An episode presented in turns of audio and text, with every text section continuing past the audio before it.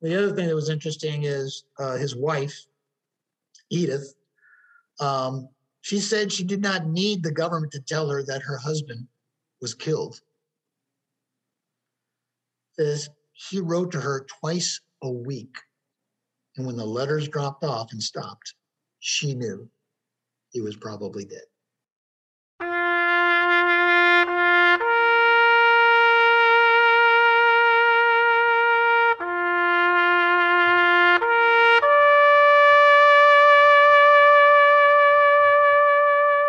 You're listening to the Stories Behind the Stars podcast. My name is Deanna Fallon, and I'm your host. This podcast is run by the organization Stories Behind the Stars. This has nothing to do with Hollywood. We are telling the stories behind the stars that were given in World War II. For those of you who are not familiar, during World War II, when a service member was killed, the family received a banner with a gold star on it. We are telling the stories behind these stars. Our goal is to put them all 400,000 into a common database, which then we will build a smartphone app that will be searchable from any location where you can read the story behind the star and you can really come to know the individual. This podcast is dedicated to telling those stories as we find them, as our researchers are doing this amazing research. You'll hear from researchers who are all volunteers from all across the country, and you'll hear their story, what brought them to the project, and then also the stories that they're finding. This is amazing content, and I really hope you enjoy this adventure. This is part two to the episode I did with Kevin McIntyre, Navy veteran.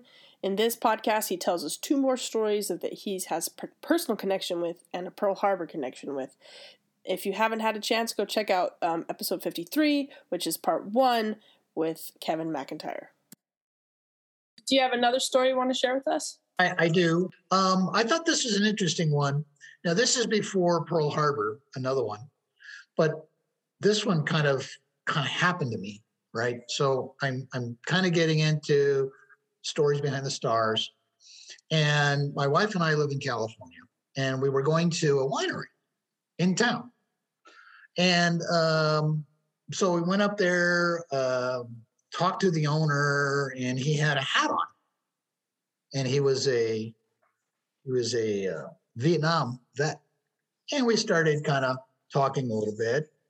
And I told him what I was doing. I says, "Hey, you know, I'm kind of doing this uh, investigation for this this program, and uh, it's really interesting." I told him a couple of stories. He said, "Well, that's funny. Um, you know, my my my father was in World War II, I said, Oh, no kidding. I says, Well, you know, I, I retired in, in the Navy 26 years. He said, Well, my dad was in the Navy. I says, Oh, no kidding. Well, tell me more. Give me some basic information. And I'll start doing some research because he says, You know, we don't really have a lot of stuff on this guy. Because I was very, very, he was killed and um, I didn't really know my dad. So I got his name, did some research, and oh my gosh, um, here is a, a guy born 1911, got his whole future. His his father is a very successful hotel manager and uh, owner of some apartment buildings in Oakland, California. And he goes to college, goes to Berkeley. He ends up being the youngest hotel manager on the West Coast, 23 years old. guy named Roger Louis Germain Alaux. A L A U X. Uh, gets married, and of course, you know, obviously, I met his, you know, the son at the winery, and he had an older brother. So I find the whole story behind that. Well, he decides that he is going to, when he goes to Berkeley, he's going to join the NROTC unit. This is 1933. And you don't think a lot about that he's just joining it, right? He's in a couple of other fraternities. Well, by this time, World War II kind of comes upon him, and he's told, "Hey, uh, you got a reserve commission. We need officers." So he gets pulled into World War II. The very beginning of World War II, ends up uh, um, getting involved in supply ships initially, and they had the the Liberty ships that were being built, but um, uh, they're starting to build a new, they call it a Haskell class attack transport ship. Very, very big ship, very modern replacement to the Liberty ship. And he gets assigned to one of those right off the bat. Um, and on a on a side note, uh, the son was sharing to me that, oh yeah, I have some letters, and he was involved in Operation Cincinnati. Well, what the what's that all about? Well, apparently he was a swimmer. Remember I was telling you about those UDT guys? Well, he participated in a it was a, a test of the security defenses in Guantanamo Bay in 1943. And they were swim teams that were in and they infiltrated the harbor defenses to try to test to see how it was defended. And uh, it was considered top secret at the time by OSS, which OSS became CIA, right? So, make a long story short, he, he becomes a surface warfare officer, which means he's he's driving a ship, right? He's a navigator or something like that. He ends up being assigned to a staff out of Hawaii. It's actually a, a it's a mine uh, warfare staff, so they're they're the ones who transport mines, and then they uh, they command most of the mine laying ships. And so they he was in the Pacific Theater. Ends up going to um, Iwo Jima during the Battle of Iwo Jima. He was there, and uh, one of the the uh, kamikaze planes attacked the ship. He ended up having to take command as the lieutenant commander of the ship because the CO had been hurt. Then fast forward to the Battle of Okinawa, which was in May 1945. He's on the ship USS Terror, very uh, up to date mine uh, mine lane type of ship, and uh, he was part of the staff there of a uh, admiral. And uh, in May, May first, I think of 1945, they were anchored uh, right outside of the main capital, I think, area of Okinawa. There's a little archipelago of islands just to the west of Okinawa. It's called Kirimama, Kiri, Kerama Retto. And uh, about one o'clock in the morning, kamikaze comes in, and there's a lot of ships out there in this archipelago, and they're all prepping for the invasion of Okinawa. Uh, the kamikaze plane comes in, finds his ship, goes right for the uh, conning tower area where the CO would be, and has a bomb on board. And uh, where he hits the plane, uh, completely engulfs that particular part of the ship. And most likely, he was in that communication area very close to the conning tower, and he was killed. And um, uh, I just thought that was such an interesting connection with somebody that I had met. And here I'm finding all this information on stories behind the stars. And uh, you know, he had there were three sons, and all of them are still alive. I actually ended up communicating with the oldest son, who was kind of like the family genealogist. So I kind of got a lot more involved than I ever thought. But this Lieutenant Commander Alaux was one of 12,500 Americans who were killed in Okinawa. So, did did his family know that about how he perished or were you able to help them find a lot of that information they i was able to help them find a lot of information. They knew that he was he was killed in okinawa. They didn't know how it all happened. So i was actually able to get all the details behind it. I mean i actually got a lot of the ship's records. And um, there was actually a couple of um, battle damage reports where they talked about where people were probably killed on the ship specifically. Communications, navigation bridge, um, you know, supply uh, work center, that kind of stuff. And here was a guy who had everything to look forward to, two sons that he hadn't met before. And um, what was so ironic is that you know here he is in the hotel management business, hospitality business, and we find out later on that his wife had written that he loved the Navy. His intention was to stay in the Navy for a career after World War II. Never got to do it. Wow. So, do you know if his wife remarried or if she? Yeah, she did. Lorena She remarried October 31st, 1976, in Laguna Hills, California. So sounds like the family kind of remained in California. And what's funny is the the guy who I would met, his son, second son, went to Vietnam, right? Well, it turns out his brother also went to Vietnam. So all three sons end up going into the military in Vietnam. Wow. That's amazing. So it's kind of cool to bring some closure to some family, you know, that just that's the crazy thing to me about like World War II is like so many people still to this day don't really know what happened to their, their loved ones. You oh, know? Oh yeah.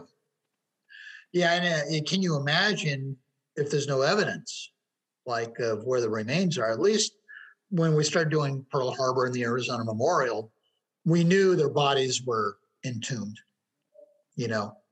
But uh, how about those who were never found? And you know, they're just now the DNA technology is getting to the point where they're actually, um, what do they call it? They're they're taking out the the remains out of some of the old uh, unknowns, and they're now doing the DNA to verify may actually find out who they are. Yeah, I think that's amazing work, and and it's crazy because you'll start seeing uh, World War or Pearl Harbor, especially fallen coming home. We just had one come home, um, like to Louisville, like uh, or to Kentucky, not to Louisville, a, a week ago. Um, so like they're coming home now because they're starting to, you know, exonerate those and find match them with the, if they had any posterity or any like nieces or you know nephews wow. and stuff. Yeah, that's so, kind of neat. You know, at least, uh, and it gives closure to the family, which is the biggest thing. Can you imagine carrying that stress and that, uh, you know, not having things resolved for 40, 50, 60 years, even? Yeah, so that's kind of amazing. Kevin has one more story he's going to tell us, but before we listen to that story, stop what you're doing and follow this podcast on whatever podcast platform you're listening to it. It really helps us get more people to listen to this podcast. And then do us a huge favor and share this episode or your favorite episode with people in your circle who you think might want to help us volunteer um, or just hear amazing stories about World War II fallen. Um, we're in the midst of our Arlington project, we're just starting it. We have the goal of telling all of the stories of those World War II service members killed um, who were buried at, in Arlington before this Memorial Day. So, Memorial Day 2022. In order for us to do that, we need to tell 300 stories a week. So, we need at least 300 volunteers uh, to get this, this huge project done. So, please consider sharing it with um, anyone in your circle you think would would benefit from being an awesome volunteer like uh, Mr. McIntyre is. Um, and thank you for listening, and we'll hear the other story. And then, Deanna, I just have one last one, which was the Pearl Harbor, one of the Pearl Harbor ones I was recently given. Guy's name was uh, Paxton Carter, born in 1913 in Mississippi. Um, his mother died right after he was born. He ends up, his father remarries. He ends up having three half brothers and three half sisters. And, you know, this is that era, like you and I were talking about, about the Depression era, hard to get good jobs. A lot of the guys doing farms or working around, uh, you know, some more blue labor type of industry.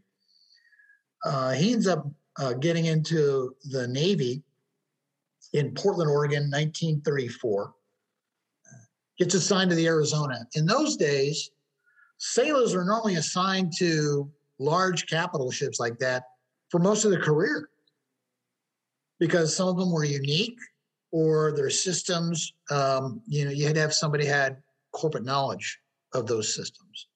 So he'd been assigned to the Arizona 1934 all the way to the day he died. And um, 1934, he comes in as a seaman. Um, seems to be, you know, pretty. Um, I don't think he's uh, like he's not a college guy, but he's just very very sharp. Ends up becoming a first class petty officer in like four or five years, which is very very quick. Normally, first class petty officer it's somewhere around eight years, uh, even longer than that before you become a first class. He became a storekeeper, which is in the supply side of the Navy. These are the guys who do all the inventories for all the stock coming across, whether it's food, whether it's um, uh, other types of inventory.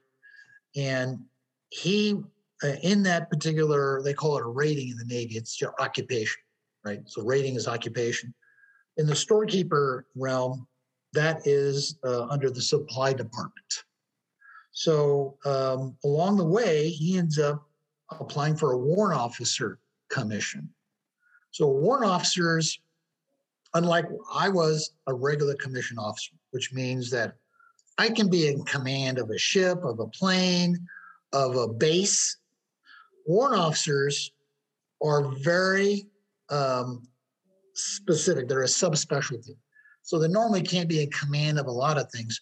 They're just technical experts at that particular area. So he was a technical expert in supply and pay management. So the so the, the uh, when when uh, when the sailors get paid, the experts in the Navy are the supply people, right? So he ends up beginning, getting commission as a warrant officer in April 1941. And of course, he's on Arizona. The interesting part of, of his situation, because you know he was he was entombed. Um, a survivor of the Arizona, Ralph Bayard, said he and Mr. Paxton Carter had dinner in Honolulu the night before the attack, and that he invited his friend to spend the night ashore at his apartment instead of traveling back late. Mr. Carter declined. He says he wanted to go back to the Arizona so he could get up early in the morning and grade the training courses to some of the crew members who were trying to advance in rate, get promoted. That's the kind of guy he was. Do your duty. I'm going to make sure I take care of these kids. And he just happened to go back on that Sunday. Happenstance. He could have easily stayed overnight. The other thing that was interesting is uh, his wife, Edith, um, she said she did not need the government to tell her that her husband was killed. Says he wrote to her twice a week. And when the letters dropped off and stopped, she knew he was probably dead. She ended up remarrying twice. 1948, she had a kid, and then um, and then another gentleman. She only had one child, and uh, passed away in 1989.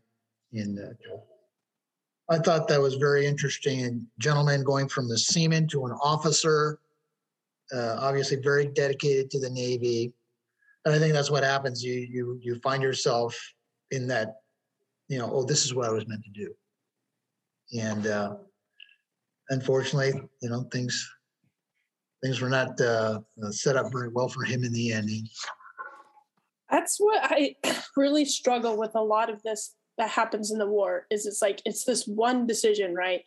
You decide to take the seat here and or be here and then the that man gets shot and you don't right you decide hey i'm, I'm going to do my duty and come back on the ship this one night when i didn't have to and then you you you perish it's like it, it's hard sometimes to i don't know what the word is to esoteric uh, like to think about these little decisions yeah. that play such a huge impact into your life and how the war goes well they call that serendipity it's all happenstance you just don't know. You can't do any calculus or any an- analysis on this and come up with the right answer. It's just that's, you know, when it when you when you're due, it just happens. I mean, I've I've seen a lot of that happen in my life as a as a Navy pilot. My brother's an Army pilot. Um, we both missed the two wars in our career 1991 invasion of Iraq and the 2003 invasion and just just missed it by different circumstances. I was on a carrier getting ready to go to the war in 1991, and Mount Pinatubo blew up in the Philippines. We ended up doing a non-combatant evacuation out of the Philippines, so we didn't get go directly to the ground war. It was already over by the time we got there. My brother was an instructor. He was an Army helicopter pilot. He was an instructor. He was he was trained his whole career to go into combat. They pull him back. Go, oh, you know, we're short of instructors. We need you kind of to hang back here in Georgia, and the rest of his guys went forward.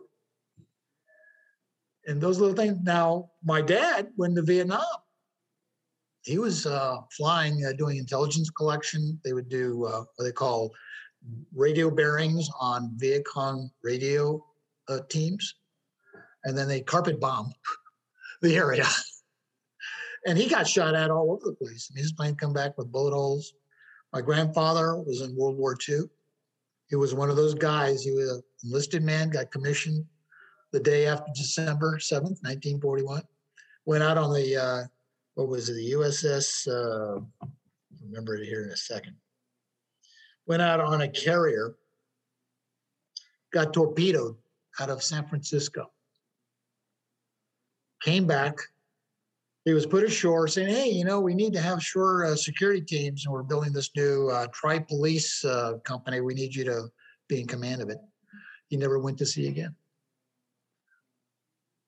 Serendipity. He could have been killed going back to sea, going back in the Pacific. But wow.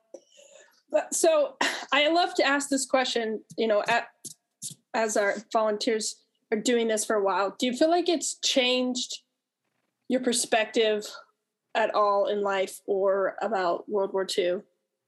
Oh my gosh. Absolutely. As a historian, absolutely. I mean, every event that went ahead of us is, is affected our lives in some way, whether it be a family member that didn't have any kids, or it it's a circumstance that changed the direction that the family was going. I mean, uh, yeah, it's built in our DNA. All those things have had a profound effect on us. From the decisions of the leaders, the, the big leaders in World War II, Churchill and Roosevelt and Truman, all those things, all the way to the decision that your grandfather made when he had to enlist. Some guys went north to Canada. Some guys decided that uh, I'm going to go Coast Guard. Maybe they didn't have as many uh, chances to die as maybe the army guy in the big red one. Right. Who knew? Yeah. No, my grandfather's a perfect example. He he enlisted in the Navy and then um, he he was got through you know basic training World War II and then or not basic whatever they do in the Navy for training. I don't remember. It's, yeah, it, it's basic. It's it's recruit training and then they go into specific training for their occupation. And then he had a kidney infection and they kicked him out because he was something with his kidneys. And then he literally there never had an issue with his kidneys for the rest of his life. Never. Isn't so it's funny? just like, yeah, it's just like, whoa, well, you know. Well, and you so, know, I, one of the stories I read was a gentleman who um, I think he couldn't pass the vision test. And he went back to the recruiter again and again and again. And finally, the doc says, you know, if somebody really wants it this bad, I'm going to go ahead and sign you in. So we let him pass the vision. Things like that happen, right? So another family connection, my wife's uncle, he just passed away a couple years ago. I think he was in his 90s. And uh, he was one of the coxswain. So you know the landing craft that go across, you know, go to the beach. There's a guy driving that landing craft. That's the coxswain, right? He was driving the British into Juno Beach, December, or I'm sorry, June 6, 1944. So there was another connection that just kind of happened circumstance with my wife and I getting married, and I'm finding out about these connections. And all her brothers, or all her uncles, were enlisted in the service. So I think uh, there's a lot to be said for the greatest generation. I think we take it for granted the sacrifices sometimes that they made. I, don't think uh, people have dived in enough to really understand all the things that they had to do and gave up. Yeah, I love that you bring that up because it's such an individual thing. You know, when you read these stories and you hear about that, you know, the man that was killed on D-Day, you know, who had a family, you know, like you just don't, they're numbers. And then as soon as we start doing these stories, they become men and then their fathers and their brothers and their husbands and, and they're no longer numbers. And I think that's really empowering because if we could get our children to realize is like the freedom you enjoy isn't a number on a, de- battle, right? It's a story. It's an it's somebody who gave up so that you could we as America and the free world could exist. And and, and I think that's it's it's so empowering. I was actually sharing with one of my friends this story that I had done a couple of podcasts ago, and she was listening to it over Marco Polo, which is like an app that, and her daughter was listening to me talking, and she asked her mom's like, "What what's what's Pearl Harbor?" You know, and here's like a six year old girl who's like um, hearing this story for the first time, and and my friend was like i'm so grateful that you shared this story with us because i got to have a most amazing conversation with my six year old about this individual man's choices at pearl harbor. And for her pearl harbor became important because it was connected to this one man's choices in his story. And she's like i hadn't realized that that power that comes in us listening to these stories and then telling them to our children even if we're not related to them you know, because the, our, our children and the next generation, and even my generation, they hear these like, oh, these weren't just like cogs in a, in a, you know, a factory that were just doing these things. These were people making choices and they made them for a reason. Maybe we should look into what that reason was, you know? Yeah. Yeah. It's, uh, everything you say is just, uh, I think it's pretty profound and, uh, and, uh, people don't realize the connection to the freedoms that we have today, you know, yeah, freedom is not free. Yeah. Okay, so one last thing. If you could talk to any veteran who would who might be considering volunteering, would you give them what kind of advice would you give them? Um, I would uh, I would tell them that uh, look into these stories like you were looking into your own family. And um, when I do my investigation, I not only look at the individual, the profile I'm looking, I'm looking at the entire family and all the fingers of the family that kind of go out to try to get the whole story. You know, um, because it, it tells you probably what that individual was dealing with, kind of what they're like, why they made the decisions that they made, what other things that um, they had responsibility for that um, they had to make this bigger decision that was bigger than themselves. Um, and uh, enjoy the history. I mean, it's this is something to uh, to savor. It's it's not something uh, that should be a drudgery. You know, so that's kind of the way I look at it. I love that you say that because I feel the same way. It's like when I get to sit down and, and interview someone and I get to hear these stories, it, I just I love hearing these stories. They they inspire me. They help me get through life, but they also I just learn so much. It's just I, and I and I'm kind of naive when it comes to all the the military facets, and so that's why I like to like interview people and learn all these little you know facets that are just amazing to see how we accomplish such an amazing feat of of winning World War II. You know, it's it's it's so inspiring to see the individual people acting in in this big arena. Yeah, yeah, and uh, you remind me very much of my niece. She said the exact same thing you did, but you know, she just I think you know she saw saw those family connections with her uncles and uh, her grandfather, and so. Uh, but you know the same kind of thing. Well, you know, I'm kind of stuck on this military term, or I'm not sure how they're organized and why they do this. But you know, when you finally start seeing that information, it starts accumulating. You start getting a better feel for what these guys had to put up with, and women too. Yeah. Well, thank you so much for taking your time with me today, and then also just thank you so much for for volunteering with this project and helping us out so much. We really appreciate it. Oh, you bet. Thank you for all, all those things you're doing. That's a lot of work. We're trying. Thank you so much for spending your time with us listening to these amazing stories of these fallen heroes. If this is content you want to keep hearing, please consider sharing this podcast with others. The more we grow our listening base, the more people we can reach, the more impact we can have, the more volunteers we can find, and the more stories that get told. So, if you like this content and you're enjoying what you're hearing, please follow us and share and find us on any social media platform. You'll and and follow us there. And then most importantly, check us out at storiesbehindthestars.org. Click the volunteer button and join the Star Corps. Thank you.